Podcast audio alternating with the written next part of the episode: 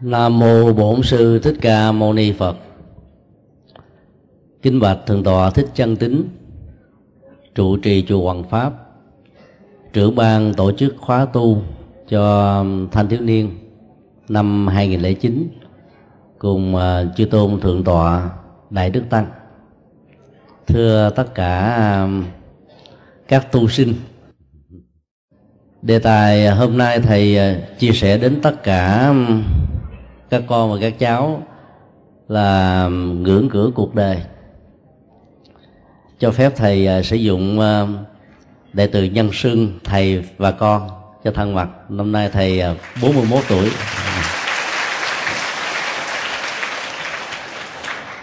Thầy được thượng tọa chân tính cho biết là khóa tu này có trên 6.400 và tuổi tiêu chuẩn là 13 trong đó cũng có một số cháu dưới ờ, 12 tuổi, nhưng vì đi chung với ờ, các anh chị em. Do vậy cũng được dự phần trong ờ, khóa tu của lần này. Nếu việc tham dự khóa tu cho các tu sinh, phần lớn là thanh thiếu niên đang học, là ngưỡng cửa của đời sống tâm linh thì uh, tuổi thanh thiếu niên đó được xem là ngưỡng cửa của cuộc đời.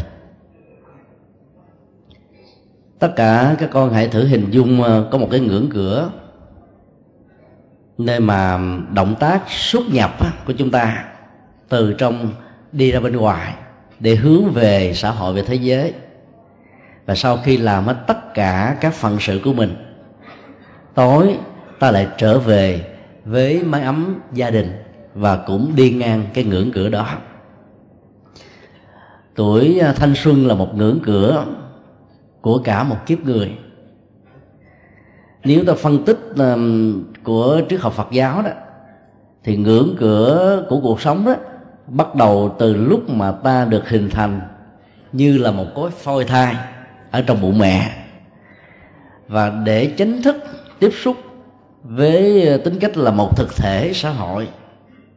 Có tư duy, có nhận thức, có đạo đức, có tổ chức, có ờ, các mối quan tâm về nhân bản, có những đóng góp và tương thân trong mối tương quan xã hội, thì ngưỡng cửa ở tuổi thanh thiếu niên này là quan trọng nhất trong một đời người. Cho nên trang bị ngưỡng cửa tinh thần mà đỉnh cao nhất của nó là đạo đức tâm linh. Để có được một ngưỡng cửa cuộc đời hạnh phúc là điều rất là cần thiết. Cho nên thầy à, chân thành tán thán tất cả các con đã đến đây tham dự từ à, 64 tỉnh thành trên nước Việt Nam.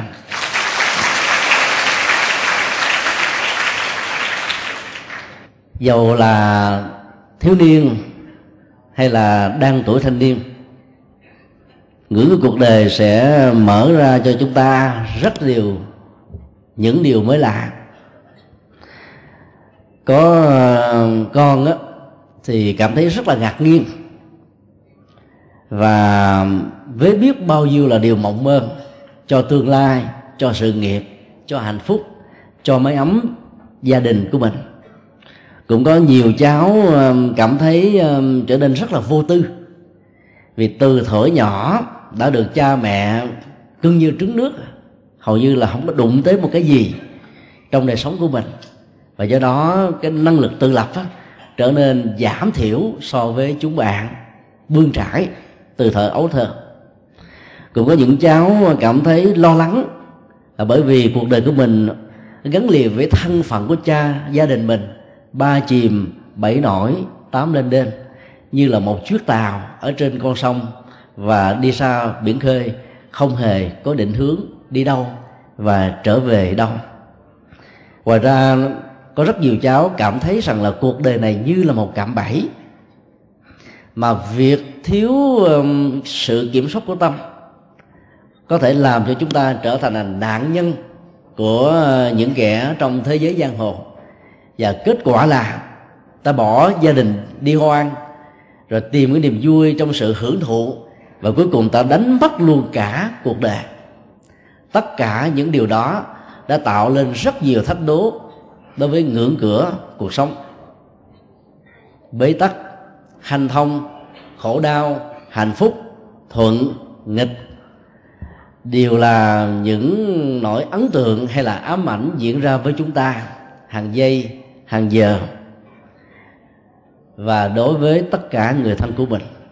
Cho nên ta cần phải có một sự chuẩn bị để chọn lựa tương lai và đặt tương lai của chúng ta trong lòng bàn tay của mình.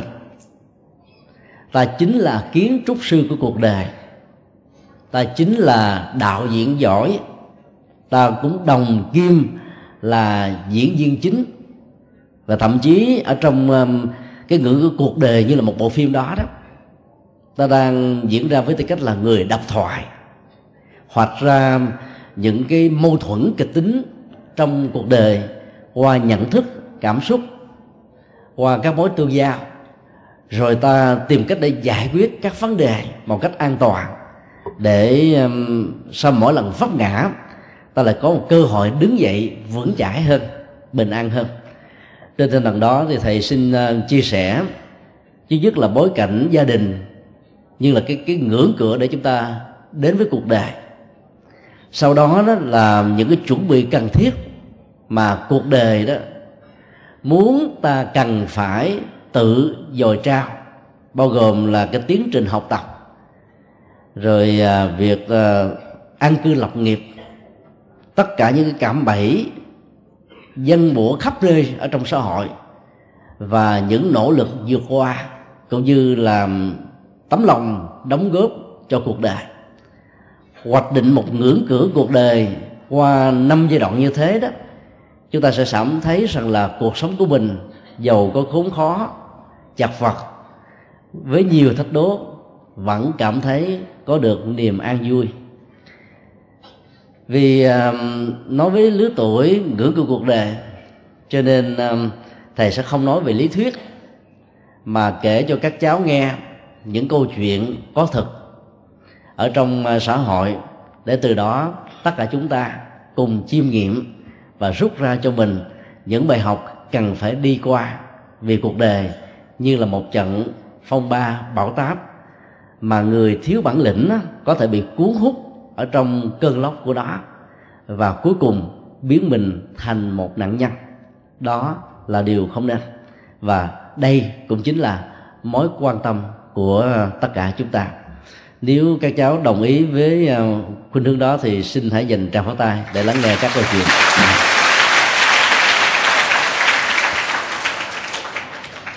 Trước nhất xin ờ, kể câu chuyện thầy tạm gọi là một gia đình, hai cuộc đời. Một gia đình nọ sanh ra hai anh em song sinh. Người mẹ đã qua đời bởi vì sanh đứa con thứ hai quá khó. Cha lâm vào hoàn cảnh gà trống nuôi con. Tất cả những tình thương dành cho vợ bây giờ chỉ còn là nỗi an ủi dành cho hai đứa con.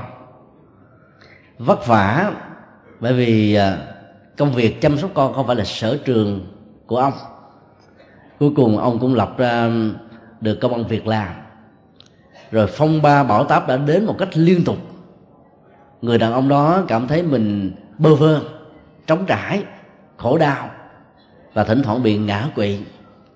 Trong ờ, những ờ, hoàn cảnh bị ờ, cơn lốc của tài chính đi ngang qua cuộc đời, ông đã mượn rượu giải sầu, rồi lăn la với bạn bè, cuối cùng trở thành là một người nghiện cờ bạc hai thứ này đã làm cho hoàn cảnh gia đình vốn khốn khó ngày càng khốn đốn nhiều hơn. Nỗi đau của một người mất vợ, nỗi đau của hoàn cảnh nghèo, nỗi đau của một người nghiện rượu mà không kiềm chế được, nỗi đau của một cái ờ, ảo vọng muốn làm giàu mà không cần thông qua lao động đã làm cho tài sản của ông trở nên khánh kiệt dồn hết tất cả các loại đau đó lại đó, ông có cảm giác rằng là con của mình như là nợ. Vợ dĩ nhiên là không phải là quan gia, nhưng mà con như là nợ. Vì mỗi ngày, ông phải làm thế nào đó để chu cấp chén cơm manh áo và cứ mỗi lần say xỉn về nhà, gia đình đó như là một địa ngục. Người cha quát mắng, đánh đập, la rầy hai đứa con ruột của mình vốn rất là vô tư và không có một lỗi lầm gì. Những đứa con đó đã bắt đầu mang một cái mặc cảm trong lòng rằng liệu đây có phải thật sự là cha của mình hay không? Mà tại sao không hề có tiếng thương yêu, không có những cái nghĩa cử chăm sóc, không có trách nhiệm như là những người cha trong những gia đình khác, hoặc chỉ là so sánh với cái hoàn cảnh trước đây của mình, thì người cha đã thay đổi rất là nhiều.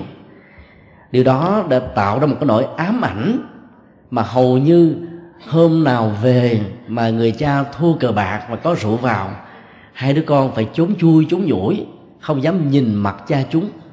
Đợi ba chúng ngủ ở trên giường, chúng mới bẽn lẽn đi vào nhẹ gót để ăn giấc nồng nỗi đau đó tiếp tục khống chế như là một thách đố rất lớn với hai anh em. Rồi họ cũng đã cố gắng vượt qua nỗi đau của gia đình mình cấp sách đến trường đi học và đã trở thành là những thanh niên tuổi đôi mươi và cuối cùng phải vẫy tay chào với người cha, thuê một cái căn nhà khác để lập nghiệp. Mỗi tháng gỡ về cho người cha khoảng chừng vài ba trăm ngàn, cắt đi khoảng một phần ba tiền lương, một phần ba trả tiền thuê, một phần ba để tự chăm sóc cuộc sống của chính mình. Mặc dầu rất thương kính cha nhưng không thể nào sống chung với cha được. Vì cha đã trở thành là một ờ, con nghiện, là bác của thần bằng. Vậy lại là một người mất đi sự kiểm soát của tâm. Cho nên các hành động bạo động qua lời nói, mắng nhiếc, chì chiết, chửi bới đôi lúc là đánh đập đã trở thành như là thói quen ăn cơm bữa. Vậy để chào với người cha, hai người con rất đau. Người cha cũng nghẹn ngào khóc nhưng họ không còn sự lựa chọn khác. Một nhà nghiên cứu tâm lý học làm à, một khảo cứu về tác hại của rượu chè và cờ bạc đã mời gọi khoảng 300 thanh thiếu niên có những hoàn cảnh tương tự và đặt ra hai câu hỏi như thế này.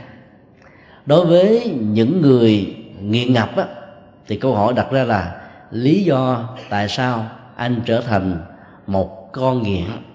Còn đối với người có những hoạt động cộng đồng gây ý thức để giúp cho người khác vượt qua cơn nghiện thì câu hỏi là động cơ nào đã thúc đẩy anh tham gia như là một dự phần của chương trình chung?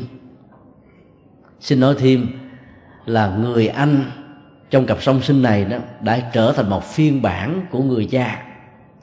Lúc đầu phát xuất từ một cái um, nỗi buồn chán bất mãn nhưng mà dần già đó các cái hình ảnh rượu chè cờ bạc chửi mới đánh đập nó được tái lập ly lập lại rất nhiều lần.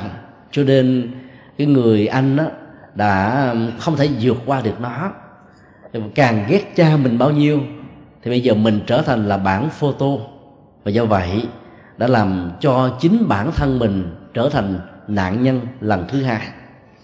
Và người em á, thì cũng trong hoàn cảnh đó nhưng thấy cảm thông cho cha của mình, vì gà chống nuôi con khó có thể vượt qua mượn rượu giải sầu, mặc dù là sai phương pháp, nhưng đó cũng là một sự lựa chọn bất đắc dĩ.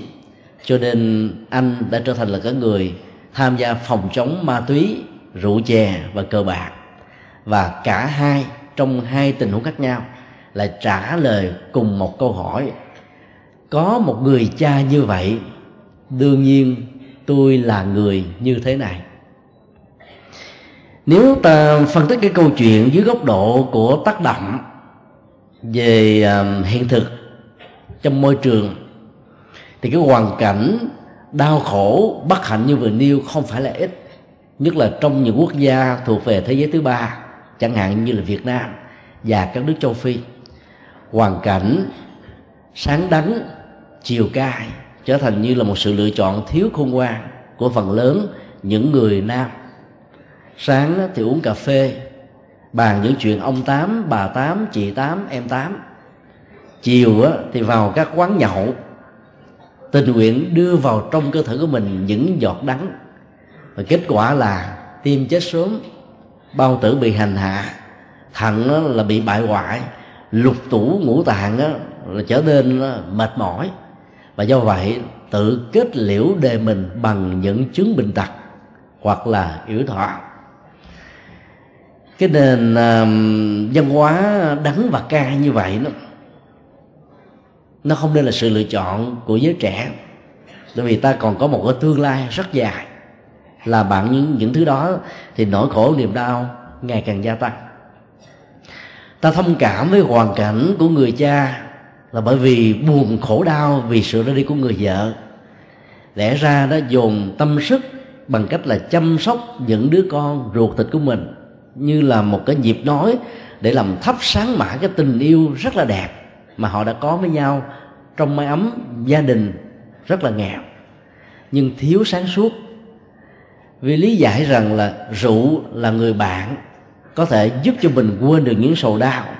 Nhưng phật giáo cho thấy uống rượu giải sầu sầu thêm nặng, cũng như là dùng dao chặt nước nước vẫn tiếp tục chảy.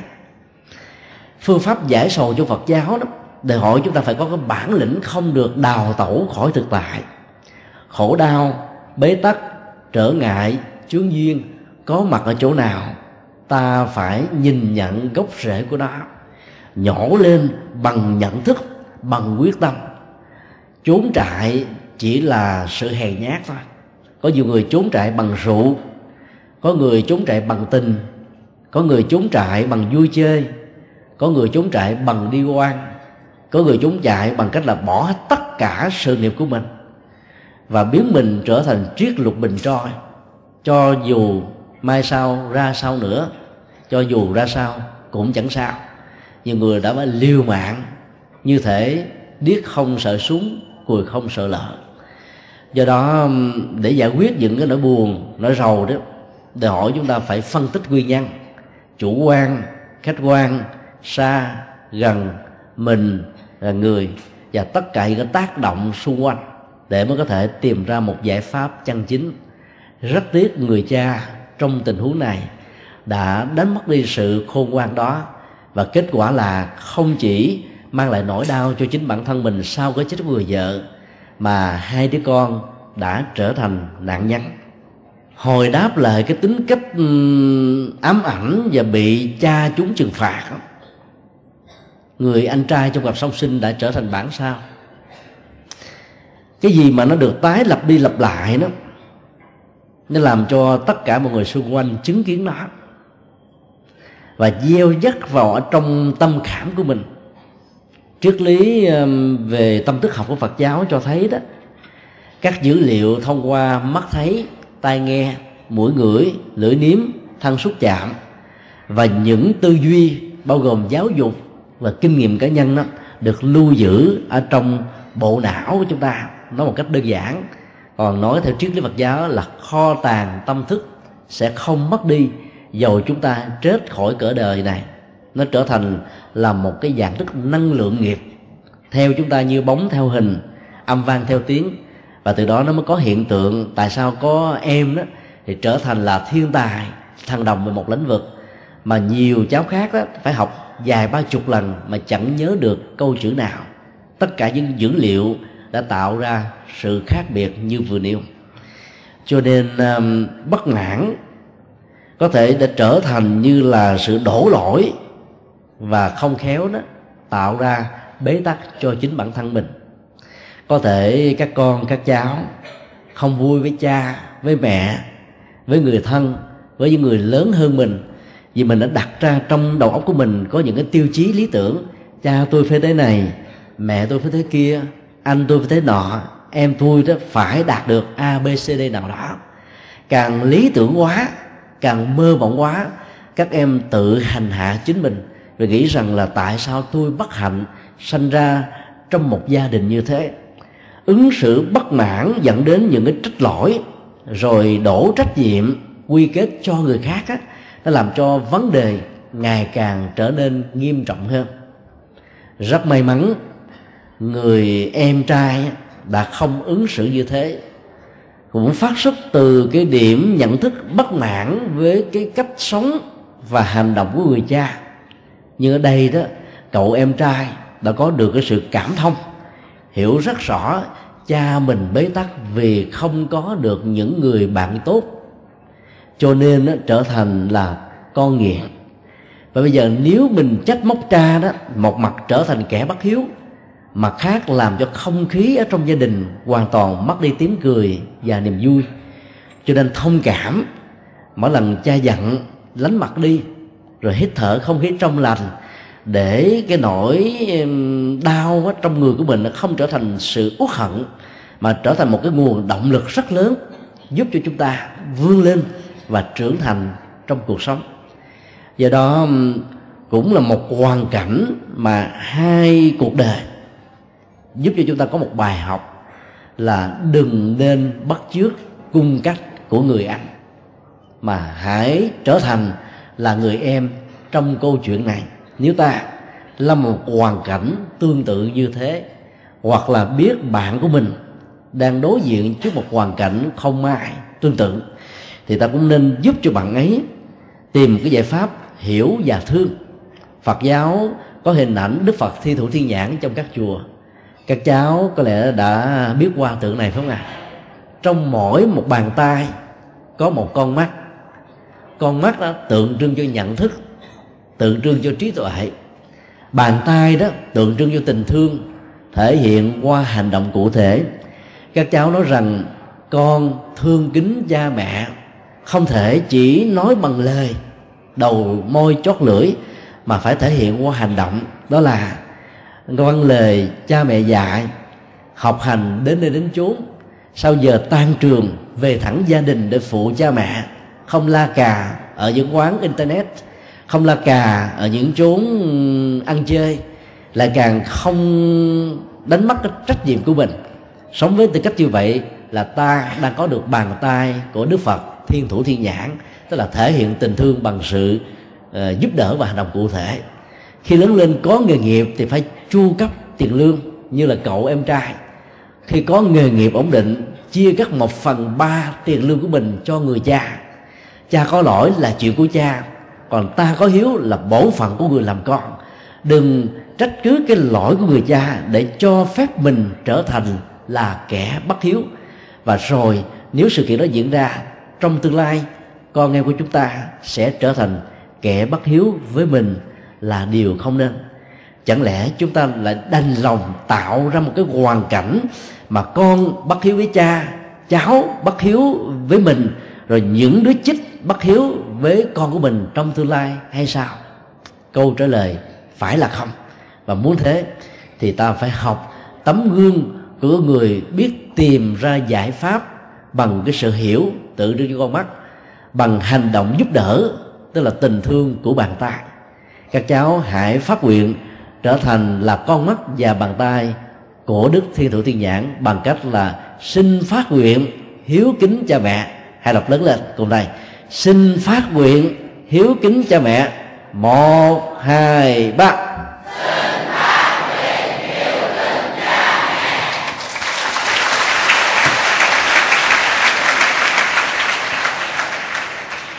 Từ ngưỡng cửa của gia đình, ta có ngưỡng cửa của cuộc đời. Ngưỡng cửa cuộc đời đối với thanh thiếu niên bắt đầu từ sự học. Có rất nhiều em tự an ủi về sự thất học của mình. Khi nghĩ rằng nhiều tỷ phú và triệu phú trên thế giới này có học chữ nghĩa gì đâu. Nếu ta không phải là người có bẩm năng đặc biệt như họ, sẽ là một sự sai lầm nếu ta sánh ví mình với họ. Mỗi người có một hoàn cảnh khác nhau, sự nỗ lực, bối cảnh xã hội và kết quả cũng hoàn toàn khác. Cho nên tốt nhất phải khởi cái sự nghiệp tương lai của mình bằng sự học. Cha mẹ chúng ta chân lắm tay bùn vất vả đầu hôm cho đến tối, chỉ vì mục đích duy nhất là muốn cho con em của mình được ăn học, đến nơi đến chốn, sau này thành danh. Bây giờ thầy xin kể câu chuyện về à, bài học, nhất là liên hệ đến à, sự học tập của tất cả các thanh thiếu niên trong um, tháng 7 vừa qua đó ta đã chứng kiến ba đợt thi đợt một đợt hai tuyển sinh đại học 2009 và đợt ba đó là tuyển sinh cao đẳng 2009 ở đây có được bao nhiêu à, cháu đã tham gia thi ba kỳ thi vừa yêu thì giơ tay cho thầy xem. Số lượng tương đối ít. Ở đây um, ai đã um, học xong à, lớp 9 giơ tay cho thầy xem như vậy là khá nhiều.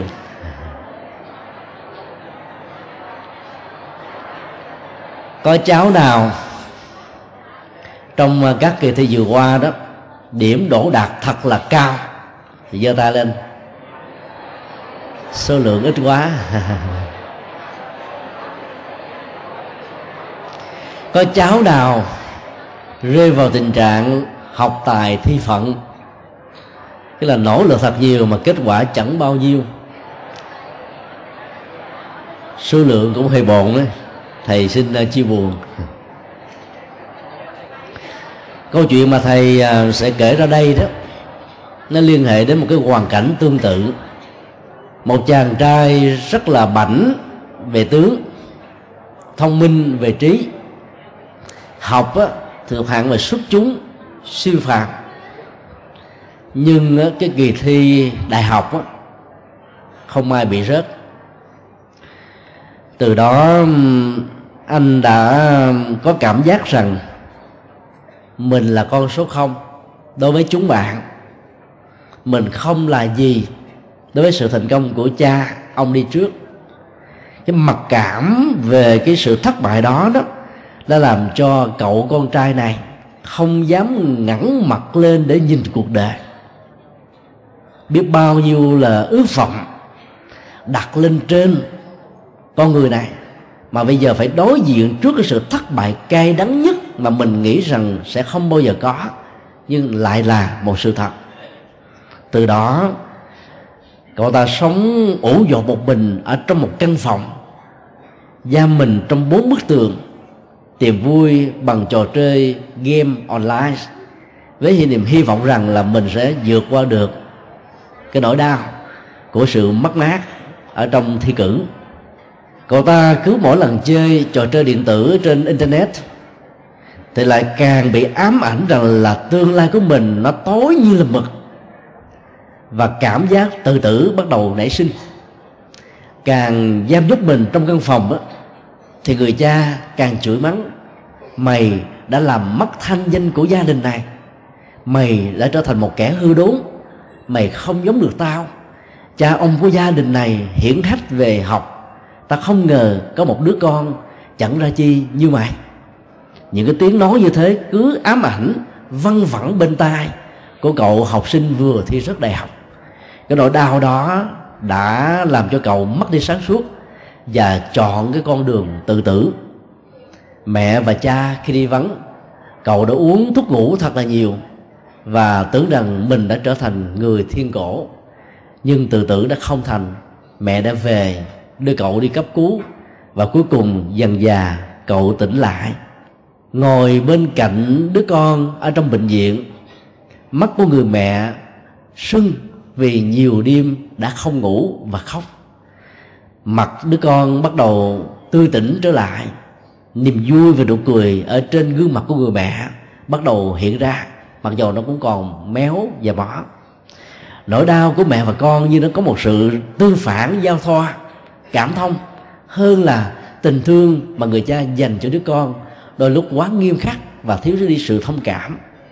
Đứa con nhận được cái tình thương và sự nâng đỡ tinh thần của người mẹ, lòng cảm thấy nghẹn ngào và hối hận về hành động sai lầm vô cùng mà mình đã làm.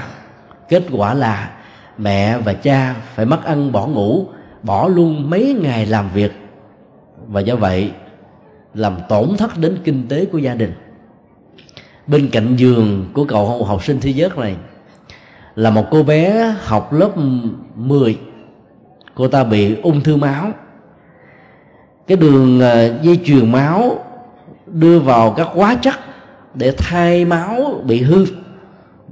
Ấy thế mà không làm cho cô học sinh bé bỏng, mặc dù rất đau về thể chất, nhưng lại bình tĩnh về tinh thần.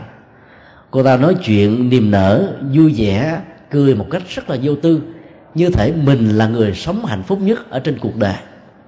Khi hỏi và được biết rằng cô ta bị ung thư máu trong giai đoạn cuối cùng, cậu thanh niên thi rất đại học này lòng cảm thống bị tự ái nhiều hơn. Là một bé gái mới học lớp 10 bị chứng bệnh mà cái chết chỉ còn diễn ra trong vòng dài ba tháng.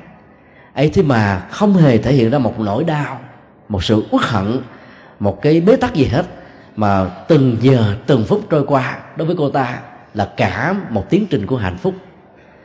Chàng cảm thấy um, cái lòng tự trọng bị kích thích và nêu một quyết tâm rất lớn là từ đây về sau tôi không nên dại dột trở thành tôi của một người tự tử, trở thành tôi của một kẻ thất bại ở trong mọi nỗ lực, trở thành tôi trong sự oán hận chính mình và oán hận gia đình, không trở thành tôi trong những cái cuộc gọi là tìm quên nỗi đau bằng trò chơi game điện tử hay là game online. Từ đó đó, anh ta đã nỗ lực và năm sau thì thuộc về hàng top 10 tức là những người xuất sắc nhất ở trong đợt thi đại học vừa qua.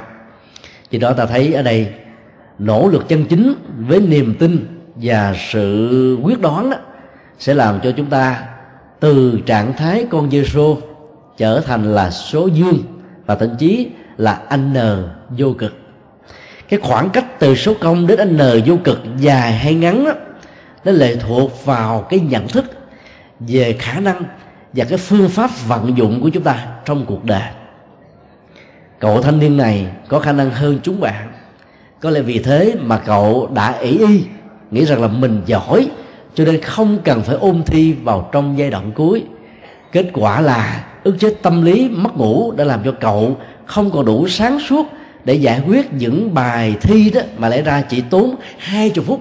Mà bây giờ cậu đã tốn hơn 60 phút mà vẫn ngậm bút viết không nên chữ và tạo không ra được văn. Do đó ta phải học bài học này là học điều đặn từ ngay đầu năm để cho cái sự phân trải về kiến thức đó, nó có được cái cơ hội để hấp thu ở trong não trạng của chúng ta. Các cháu hãy thứ hình dung. Ở trên nhà của mình là một nền đất. Xung quanh nhà cũng là đất. Và nếu ta trải qua khoảng 3 tháng không có một cơn mưa bây giờ có một cơn mưa thật là to. Thì nó chỉ thấm ở bên trên lớp đất khoảng chừng hai tấc thôi. Ba bốn tấc trở sâu xuống bên dưới thì nước vẫn không thẩm thấu được. Là bởi vì cái độ ngấm nó chỉ diễn ra trong vòng có vài chục giờ. Việc học đó, nó còn hơn cả đất hút lấy nước. Và do đó nó phải được diễn ra bằng từng ngày, từng giờ học ở lớp, về nhà nghiên cứu bài vở học hỏi, trao đổi, không cần phải tốn tiền đi học thêm ở các thầy cô giáo. Ta vẫn trở thành là học sinh giỏi. Nếu ở trong lớp ta chăm chú học và cái gì không hiểu là hỏi thầy cô. Hỏi vẫn chưa rõ thì học ở bạn bè không có bất cứ một sự mặc cảm đối với việc mà học ở cái người ngang hay là thấp hơn mình. Điều thứ hai, khi thi đó thì ta phải chuẩn bị một cái tâm sinh lý thật là vững chãi và tự tin. Muốn làm được như thế đó, thì à, các cháu có thể học kỹ năng của phật giáo. Các cháu có thể niệm nam mô a di đà phật, hít thở thật sâu, thật nhẹ nhàng, thật thư thái. Mỗi một cái hít thở ra vào nó khoảng chừng là 8 giây. Và giữ lại giữa hai cái thì ra và vào khoảng 3 giây khi động tác của hơi thở vào bên trong cơ thể với danh hiệu của đức phật ta được khởi lên đó, thì ta mong rằng là không ít trong lành sẽ có cơ hội vào bên trong làm tươi nhuộm máu tạo quá trình trao đổi chất. Và nhờ đó đó các nơ ron thần kinh được làm mới. Do vậy tâm của mình được thoải mái sáng suốt bình an thư thản vô cùng. Giữ lại khoảng chừng 3 giây để cái sự vận hành của không khí nó có cơ hội đánh động và cuồng đẩy tất cả những trượt khí ra bên ngoài. Và thở ra thật là sâu, ta cảm thấy là tâm mình nhẹ nhàng, bình an hơn. Khi mình có một nỗi hồi hộp, đặc biệt là các cháu nữ đó, dễ dàng lo lắng, sợ hãi vì cái cá tính và bán cầu trái về cảm tính lớn hơn là những cậu nam. Cho nên xúc cảm, dân trào thường rất là mạnh. Và mỗi lần có những cái bối cảnh như thế thử thực tập niệm danh hiệu phật với hơi thở thật sâu thư lắng và cố gắng nở một nụ cười trên gương mặt của mình. Lúc đó các cơ bắp của chúng ta đã được thư giãn nhẹ nhàng và thoải mái vô cùng. Từ đó cái niềm tự tin đó, nó sẽ trào dâng giống như chiếc chìa khóa dạng năng mở được cánh cửa của mọi tri thức. Tất cả những dữ liệu kiến thức được học sẽ hiện về chúng ta như là một bộ phim rất là rõ mà độ chuẩn về ánh sáng và màu sắc của nó thuộc về chất lượng của Hollywood chứ không phải là chất lượng của phim Việt Nam. Nghĩa là các giáo sẽ không bị quên, không bị ức chế tâm lý do sự căng thẳng. Do vậy, giải quyết bài làm thi rất là dễ dàng. Và đây là kỹ năng để dẫn đến thành công. Một yếu tố khác cũng khá quan trọng là ta phải làm sao hình dung và quán tưởng cái trung tâm mà ta sẽ thi cái lớp mà ta sẽ ngồi theo số báo danh đó nó là ngôi nhà của mình. Tất cả các giám thị trong phòng thi và những người làm công tác tổ chức thi là cha, mẹ, anh và em. Ức chế tâm lý căng thẳng sẽ bắt đầu được tan biến. Khi ta học với cha, với mẹ, với người thân, ta đâu có bị ức chế gì đâu. Vì ta không bị cái cảm giác rằng họ sẽ soi mối họ sẽ bắt bẻ, họ sẽ làm khó, họ sẽ đánh rớt họ sẽ thế này thế kia. Cho nên cái cảm xúc bình an bắt đầu có mặt. Do đó, muốn được như vậy, các cháu hãy đến trung tâm thi. Sớm tối thiểu là hai chục cho đến ba chục phút. Đi chậm rãi trong trung tâm phòng thi. Lúc đó không cần phải ôn tập nữa, vì ôn tập nó làm cho mình rối lên. Giống như mình thổi vào trong cái bong bóng một luồng không khí, mà cái sức căng của nó đã đầy trong mấy ngày ôn thi rồi, nó sẽ có cơ hội bị vỡ đi. Cho nên rất nhiều em khi thi đó là bị ngắt xỉu hoặc là bỏ quên tất cả những dụng cụ thi hoặc là thẻ, thẻ, thẻ báo danh. Cho nên đến thật sớm đi bình tĩnh thổi nhẹ nhàng thư thái thì ta sẽ có được sự bình an. Và do vậy cái cảm giác mái trường cũng chính là ngôi nhà làm cho chúng ta làm bài thi tốt đẹp hơn. Và được như thế thì ta không phải rơi vào cái mặc cảm là mình là con số không thất bại trong thi cử và dại dột đến độ là quyên sinh để làm cho cha mẹ bớt gây một sức ép đối với bản thân mình. Thầy rất thông cảm có những tình huống các cháu rơi vào hoàn cảnh tương tự, cha và mẹ không cảm thông. Các cháu đã nỗ lực hết mình rồi, đã học, có trách nhiệm, đã hiểu, đã ôn thi, ấy thế mà trong lúc thi đó ta vẫn chưa đủ sáng suốt để giải quyết bài thi như mong đợi. Thì đừng lấy cái đó làm áp lực lên trên cuộc sống của mình. Và cũng đừng lấy cái lời chỉ trích phê bình mắng nhiếc chì chiết của cha mẹ và người thân, gây áp lực thêm lần thứ hai. Ta nghe những điều đó như một bài học cho mình rút. Và nếu sức ép nó làm cho các cháu chịu không nổi, các cháu chỉ cần đi ra ngoài trước sân nhà, hít thở không khí, nở một nụ cười và mong rằng tôi sẽ thành công trong tương lai. Tôi sẽ thi đậu cao trong năm sau và đừng có giận hờn cha mẹ. Vì như thế nó gây cái ờ, bức xúc và kết quả giống như cái cậu sinh viên là tự tử. Đó là điều rất là sai lầm. Có rất nhiều người thành công. Như vừa qua, ta biết cụ tổng thống hàn quốc vì cái sức ép thanh danh mình bị mai một do vợ và con bị cáo buộc là tham nhũng. Ông chịu không nổi mà chọn lấy cái chết bằng cách là nhảy xuống vực sâu. Nữ minh tinh nổi tiếng nhất của hàn quốc, Jin Chon Siêu cũng vì sức ép dư luận mà đã trở thành là người thiên cổ cho nên thầy khuyên tất cả các cháu, dù bất cứ trong một tình huống nào, sức ép gì, cái nỗi quan ức cỡ nào đi nữa, ta vẫn phải có trách nhiệm tiếp tục sống. Không nên trừng phạt thân thể đáng thương này. Không nên kết liễu đời sống quý báu này. Để ta còn có cơ hội giải bài thanh minh và ta còn có được một tương lai thật là tươi sáng. Bắt chước như cái cậu trong câu chuyện đó trở thành con nghiện của game online, vừa tốn tiền, hao sức khỏe, đánh mất cả tương lai. Rất may đó là sau cái cuộc chết thục cậu ta đã không còn có một cái nỗi đam mê gì. Ở trong game online có rất nhiều trò chơi, nó kích thích sự tò mò, nó làm cho mình máy động cái nhận thức, nó làm cho mình hấp dẫn vô cùng, và hầu như là đối với giới trẻ đó, không có gì có thể là vượt qua hơn được nó. Cho nên đó, ta học và nghiên cứu, nếu có sử dụng đến internet thì chỉ nên phục vụ cho việc học tập mà thôi.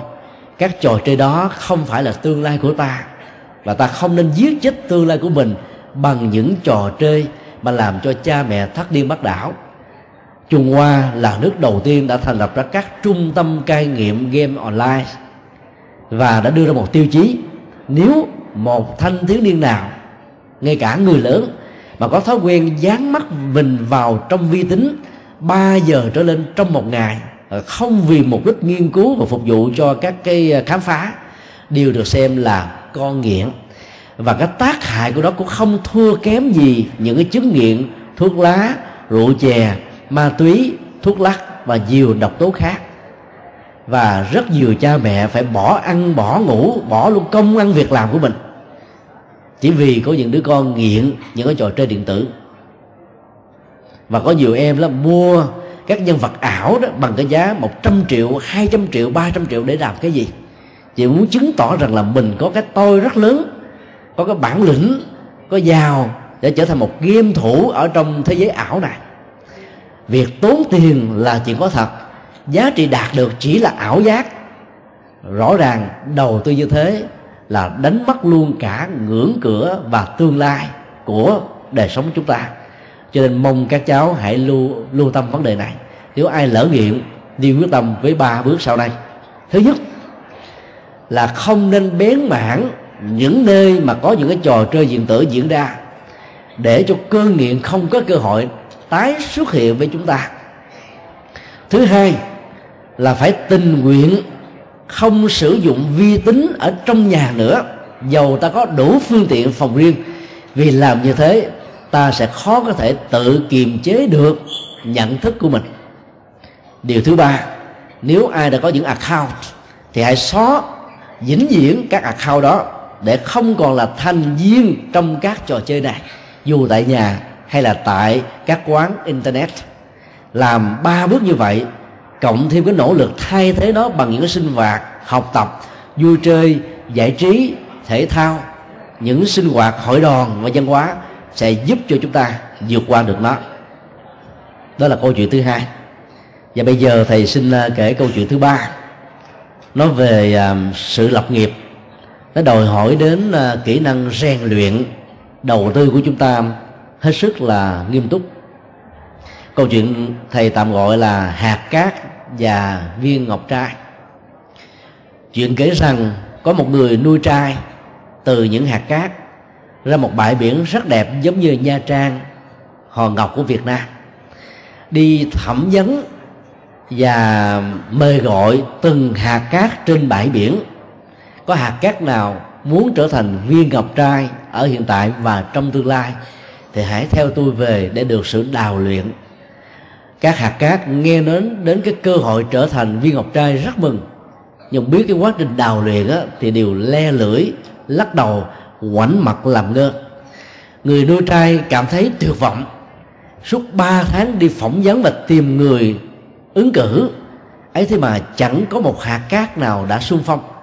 Trên đường quay trở về thì có một hạt cát lẻo đẻo chạy theo và nói bác nuôi ngọc trai ạ à, bác hãy cho có một cơ hội con biết rằng năng lực con còn kém, nhưng con tin chắc rằng con có thể làm xong được việc mà bác muốn đào luyện.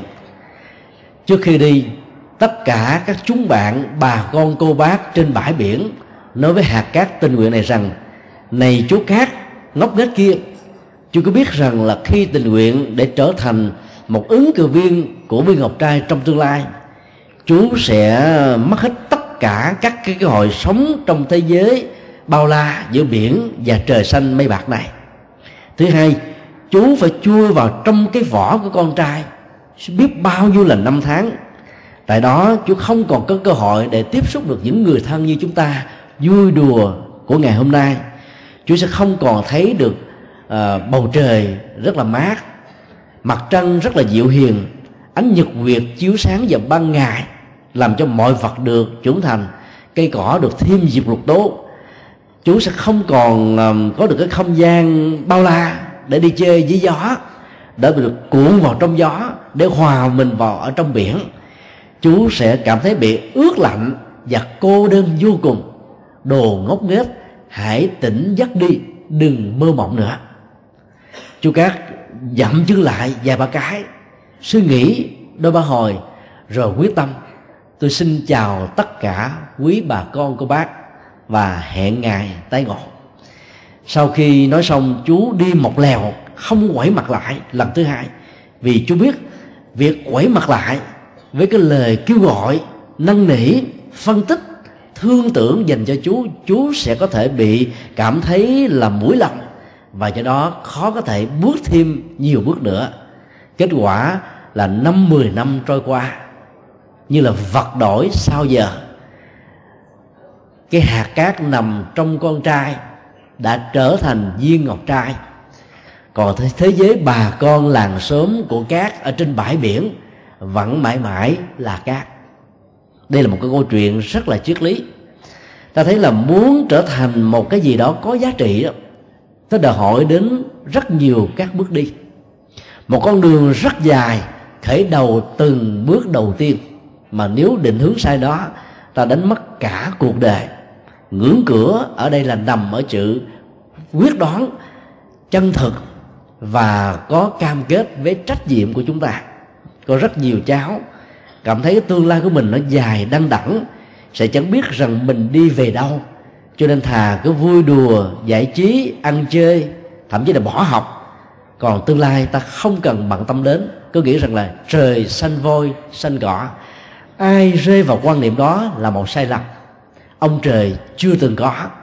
Do ảo giác, do mê tín, do kiến thức khoa học không đủ sức để lý giải các hiện tượng động đất, sóng thần, lũ lụt, hạn hán, mất mùa, bệnh dịch, chết chóc, tai nạn diễn ra với con người mà rất nhiều ông bà tổ tiên của nhân loại vào thời cổ đại đã nghĩ rằng có một ông thượng đế đã sắp xếp mọi thứ hạnh phúc và khổ đau, số phận và vận mệnh trên thực tế, ta chính là đạo diễn và người biên kịch bản cho cuộc đời của mình với những bước diễn tiến diễn ra. Cho nên thay vì sợ ông thượng đế, ta ta hãy sợ lương tâm. Ta hãy sợ những việc làm xấu. Ta hãy sợ những cái con người tiêu cực. Ta hãy sợ những cái tính cách dễ vui, lười biếng nhút nhát và thiếu bản lĩnh của bản thân mình. Còn nếu ta là người đạo đức, có học, có biết có nỗ lực có phấn đấu không dạ gì ta trở thành là một người giống như là thế giới của bãi cát. Sợ cái tương lai có sự um, huấn luyện cho nên đánh mất cơ hội trở thành những viên ngọc trai. Các cháu tuổi còn nhỏ có thể chưa rõ về cái công nghệ làm viên ngọc trai. Khi người ta bắt lên một cái con trai và bỏ nó vào trong một cái ao nuôi nhân tạo thì người ta phải cấy vào trong cơ thể của con trai này một hạt cát. Và cái kháng thể của con trai nó giống như là kháng thể của con người. Đẩy ra ngoài những thứ gì không phải nó. Nếu cái lực đẩy đó không đủ sức đó, thì lập tức nó tỏ ra một cái chất dung dịch phủ xung quanh cái viên hạt cát này để tạo cái tính cách an toàn cho cái đau và cái dị dạng không có cơ hội lan tỏa truyền bá lây lan, phổ biến và lớn rộng. Và nhờ cách làm như thế đó, thì cái viên cát sau năm, bảy năm trở thành một viên ngọc trai. Và nó càng sáng chừng nào qua năm tháng nằm ở trong cơ thể của con trai, thì trên thực tế, trong thế giới của sự trang sức, nó có giá trị tỷ lệ thuận. Việc làm con trai từ ờ, một cái con vật không có giá trị qua hạt cát trở thành là một viên ngọc có giá trị. Thì ta thấy là mọi thứ trong cuộc đời này không có gì là không sử dụng được. Nếu ta có cặp mắt của một người có nghệ thuật biết khám phá và phát minh, rác sẽ trở thành hoa, cỏ cây đó sẽ trở thành là tiền bạc. Tất cả mọi thứ vô dụng đó sẽ trở thành là những thứ hữu dụng trong cuộc đời. Năm 1997 đến 2002 thầy ở tại um, Ấn Độ và đặc biệt là bang um, Chandigarh ở um, Punjab. Đây là một bang được xem là có môi trường xanh sạch và đẹp nhất của ấn độ. Thế giới du khách của phương tây đến đây rất là đông vì người ta sống rất là lịch sự và cái không gian rất là thoáng mát. Tại đây nó có một cái công trình nghệ thuật rất đặc biệt và các cháu sẽ rất ngạc nhiên khi đến chỗ này nghệ nhân á, là một um, chàng thanh niên 28 tuổi rồi. Đã có một cái phán kiết rất là hay. Tất cả những cái lâm ba bô những cái bàn cầu những cái vật phế thể trong nhà vệ sinh vốn là những thứ mà ta rất là nhơ tỏm vì nó không có giá trị tái sử dụng quăng bỏ ở trong các cái ờ, bãi rác rất là lớn. Anh bỏ ra nhiều năm trời như vậy sưu tầm hết tất cả các cái vật phế thải ở trong um, nhà vệ sinh như thế và lập ra những cái công trình nghệ thuật, tạo ra rất nhiều tượng người, tạo ra rất nhiều cái công trình văn hóa. Và người ấn độ có mặt tại punjab không ai không tìm đến cái khu vườn như thế này. Và nó trở thành là một cái sự kiện văn hóa rất là đẹp. Từ những cái vật vô dụng với cặp mắt và cái khối óc phát minh của một người có kiến thức, nó đã trở thành là cái điểm tham quan du lịch và đã tạo ra cái ngân quỹ cực kỳ lớn cho ban này, lấy đó làm các hoạt động từ thiện xã hội. Cho nên um, ta đừng có sợ là mọi thứ không có giá trị trong cuộc đời. Cũng đừng tự đánh giá quá thấp về cái uh, thân phận của bản thân mình mà rơi vào tình trạng mặc cảm tự ti. Có nhiều cháu có khả năng nhưng mà thiếu sự tự tin. Cho nên cái khả năng đó, nó bị đóng bít bởi các cái chìa khóa và các ổ khóa. Và do vậy, các cái nguồn kiến thức, các cái ờ, sự khích lệ, các cái nỗ lực sắp tấn của những cha anh đi trước gần như không có cơ hội để thấm thấu vào trong nhận thức của những người thiếu cái bản lĩnh và lòng tự tin. Cho nên ta hãy học theo câu chuyện này. Hạt cát đó phải có bản lĩnh chấp nhận sự đào luyện rất là có ý nghĩa cho bản thân mình. Mà muốn làm như thế đó, đôi lúc ta phải bỏ qua hết tất cả những cái tác động tiêu cực. Nhân danh là tình thương và sự lo lắng cho chúng ta. Có rất nhiều đứa bạn xấu đó nó biết mình lo học, lo hành, không hút sách, không rượu chè, không chơi bời, không ờ, lái xe ẩu, không ăn cắp không trộm là nó mất đi một đồng minh. Cho nên nó giả vờ, rất là quan tâm đến chúng ta nó phân tích một cách tiêu cực về cha mẹ của mình. Nó tác động xấu rằng là nếu ông bà cha mẹ của mày mà thương mày thì mày đâu có ra nông nổi như thế này. Là chúng ta khởi lên một cái tâm trạng bất mãn với người thân và xem nó như là cái điểm tựa tinh thần.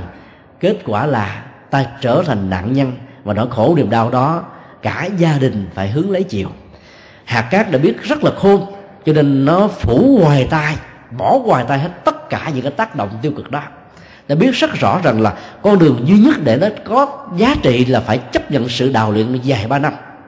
Và khi trở thành hạt sai rồi, cái thân phận của nó sẽ là một viên ngọc quý. Cho nên nếu tất cả các cháu muốn trở thành là những con người đóng góp như là Bill Gates, hay là Bill Clinton, hay là Barack Obama, hay là những nhân vật lỗi lại, lỗi lạc tài ba, còn ai thích về các lĩnh vực nghệ thuật thì trở thành những người bắt chước theo những cái tấm gương đó. Muốn cái gì ta phải nỗ lực gấp hai gấp ba lần. Đừng so sánh với chúng bạn kém hơn mình. Mình sẽ hãnh diện tự hào và dừng lại ở cái chỗ ngủ quên trên chiến thắng. Muốn được điểm 7 ta phải bắt trước người điểm 10 muốn có thành uh, trở thành là á quân thì ta phải theo đuôi cái người quán quân. Phải nỗ lực nhiều hơn thì ta mới có cái kết quả như mà mình mong muốn. Đó là nghệ thuật tự khắc phục về tâm lý. Còn hài lòng, thỏa mãn, so sánh với những người kém hơn mình đó thì ta sẽ đứng yên một chỗ. Và đây không phải là sự, gọi là, lựa chọn sáng suốt của chúng ta. Cho nên phải biết chấp nhận thời gian, không gian, điều kiện để tự huấn luyện và biến mình trở thành là người hữu dụng trong cuộc đời bây giờ thầy sẽ kể đến câu chuyện thứ tư. Câu chuyện nói về cái cạm bẫy. Rất là nguy hiểm mà tất cả chúng ta có thể bị vấp phải. Đó là câu chuyện của con lương và cá rô. Ở đây à, cháu nào ở vùng sông nước thì giơ tay lên cho thầy coi. Rất nhiều. Như vậy là đều biết đến con lương phải không à đều rõ về con cá rô. Con lương á, thì mắt hiếp. Con cá rô á, thì cái lòng trắng của nó nó đỏ ngầu các con, các cháu có biết lý do tại sao mà con lương mắt hiếp và cá rô đỏ ngầu không? Biết không? Không biết thì thầy sẽ kể câu chuyện dân gian việt nam lý giải về hiện tượng này.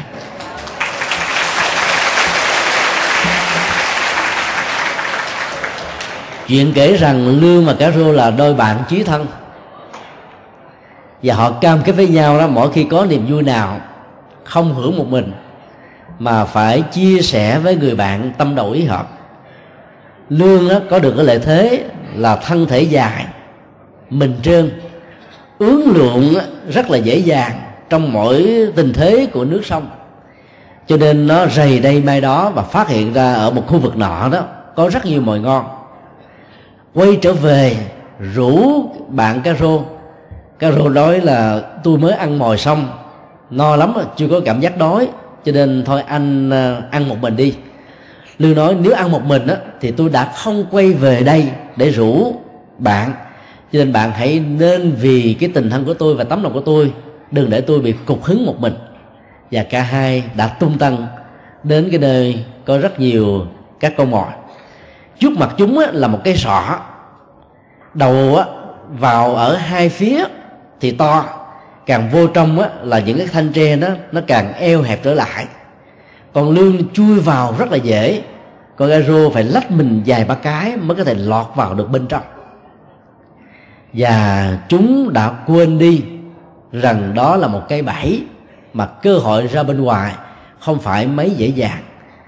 Chúng đã nô đùa ăn từ cái mồi này đến cái mồi khác no nê xong rồi chú lương rủ cá rô đi về lại nhà. Lương chui ra rất là dễ vì cái thế ướng lượng của nó giúp cho nó thành công. Cá lô lách qua thì bị dướng cái mang, lách lại thì dướng cái mình, lách đệ thì bị kẹt cái đầu và vùng vẫy rất là nhiều và không chui ra được.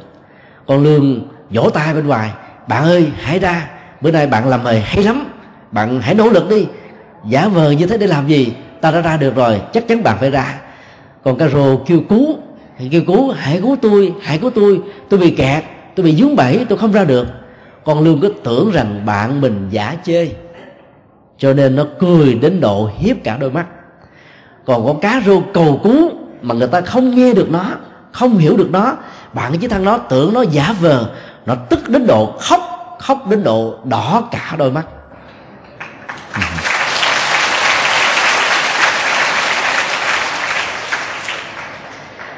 Triết trí của câu chuyện rất là sâu sắc. Có rất nhiều bạn của chúng ta vì mến mình, thương mình, giống như con lương thương con cá rô, không đành ăn cái mồi một mình, rủ bạn ăn đồng, chia điều kết quả là con cá rô bị dướng bẫy. Các cạm bẫy của cuộc đời nó giống như cây rọ, bắt cá vậy đó. Đường chui vào rất dễ, ăn nó thì rất là ngon mà nhả ra hay thoát ra là cả một thách đố. Ăn một lần mà đã lúc dướng cả một kiếp người. Madoff siêu tội phạm lừa đảo tài chính toàn cầu. Từ 45 năm qua vào những thập niên 80, 90 thế kỷ 20 ông được thế giới tôn vinh là God of Finance thượng đế của tài chính. Bây giờ khi phát hiện ra cái cú lừa ngoạn mục ta biết rằng là ông là kẻ đại biệt. Cái mô thức lừa bịp của ông là gì? Ông mượn ờ, tiền đầu tư của ờ, những nhà đầu tư giàu có với một điều kiện là phải có tối thiểu một lời giới thiệu của một triệu phú hay là tỷ phú. Và do vậy đó, khi người nào tìm được sự giới thiệu sẽ có cảm giác rằng mình đã chọn mặt cỡ vàng đúng người. Tiền lãi của ba đốt cung cấp cho những người đầu tư các dịch vụ của ông á nó cao gấp 6 cho đến 10 lần so với các ngân hàng quốc tế của Thụy Sĩ.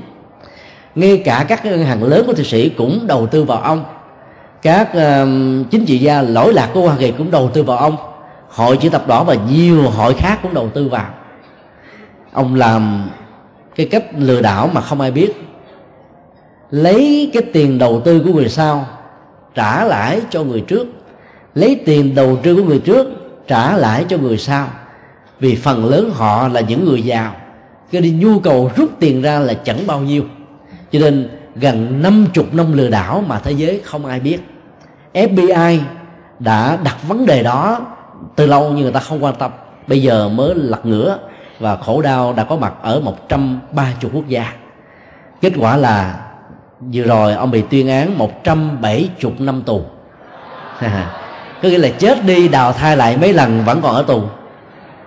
Và cái tiền phạt ông á, là một trăm mấy chục tỷ đô la. Gấp gần hai rưỡi cái số tiền ông lừa đảo thế giới là sáu mươi mấy tỷ.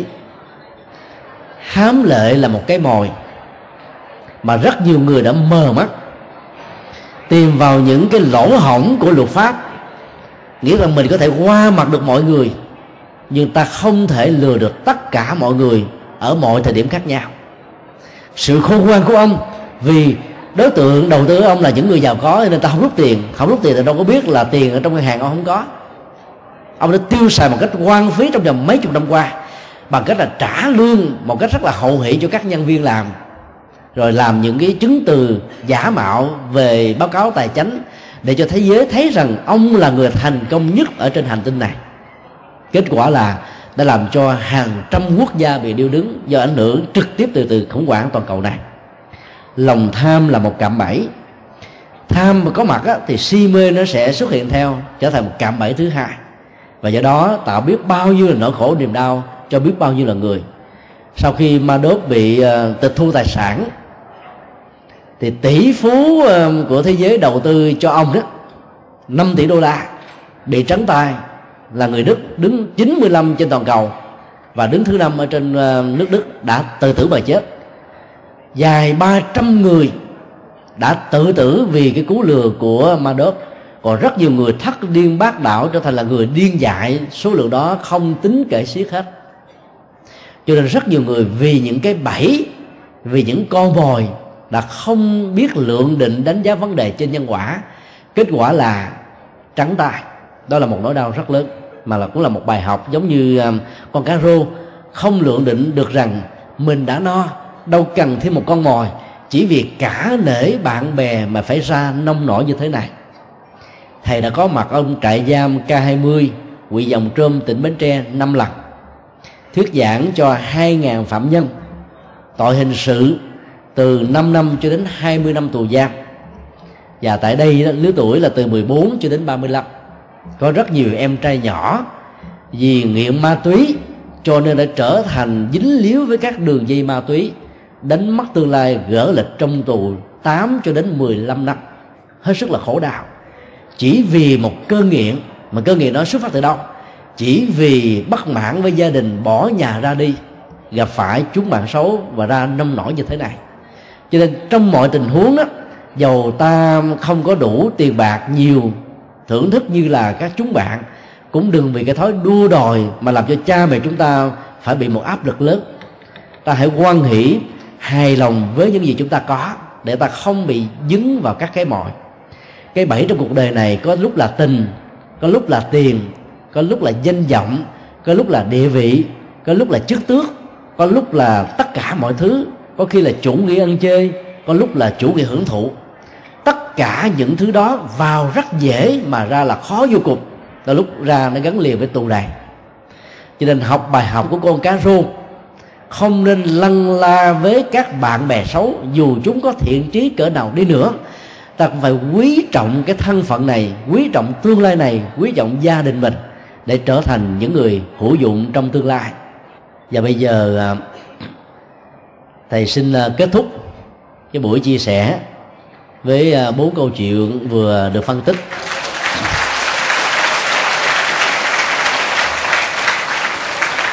Và rất mong tất cả các cháu đó, trở thành những người hữu dụng trong tương lai bằng cách là có một sự lựa chọn sáng suốt dân kính lời cha mẹ học hỏi đến nơi để chốn trở thành một người có nhân phẩm đạo đức tốt để ta đóng góp cho cuộc đời và để lại danh thơm tiếng tốt cho mình và cho gia tộc. Ờ, thân chào tất cả các cháu.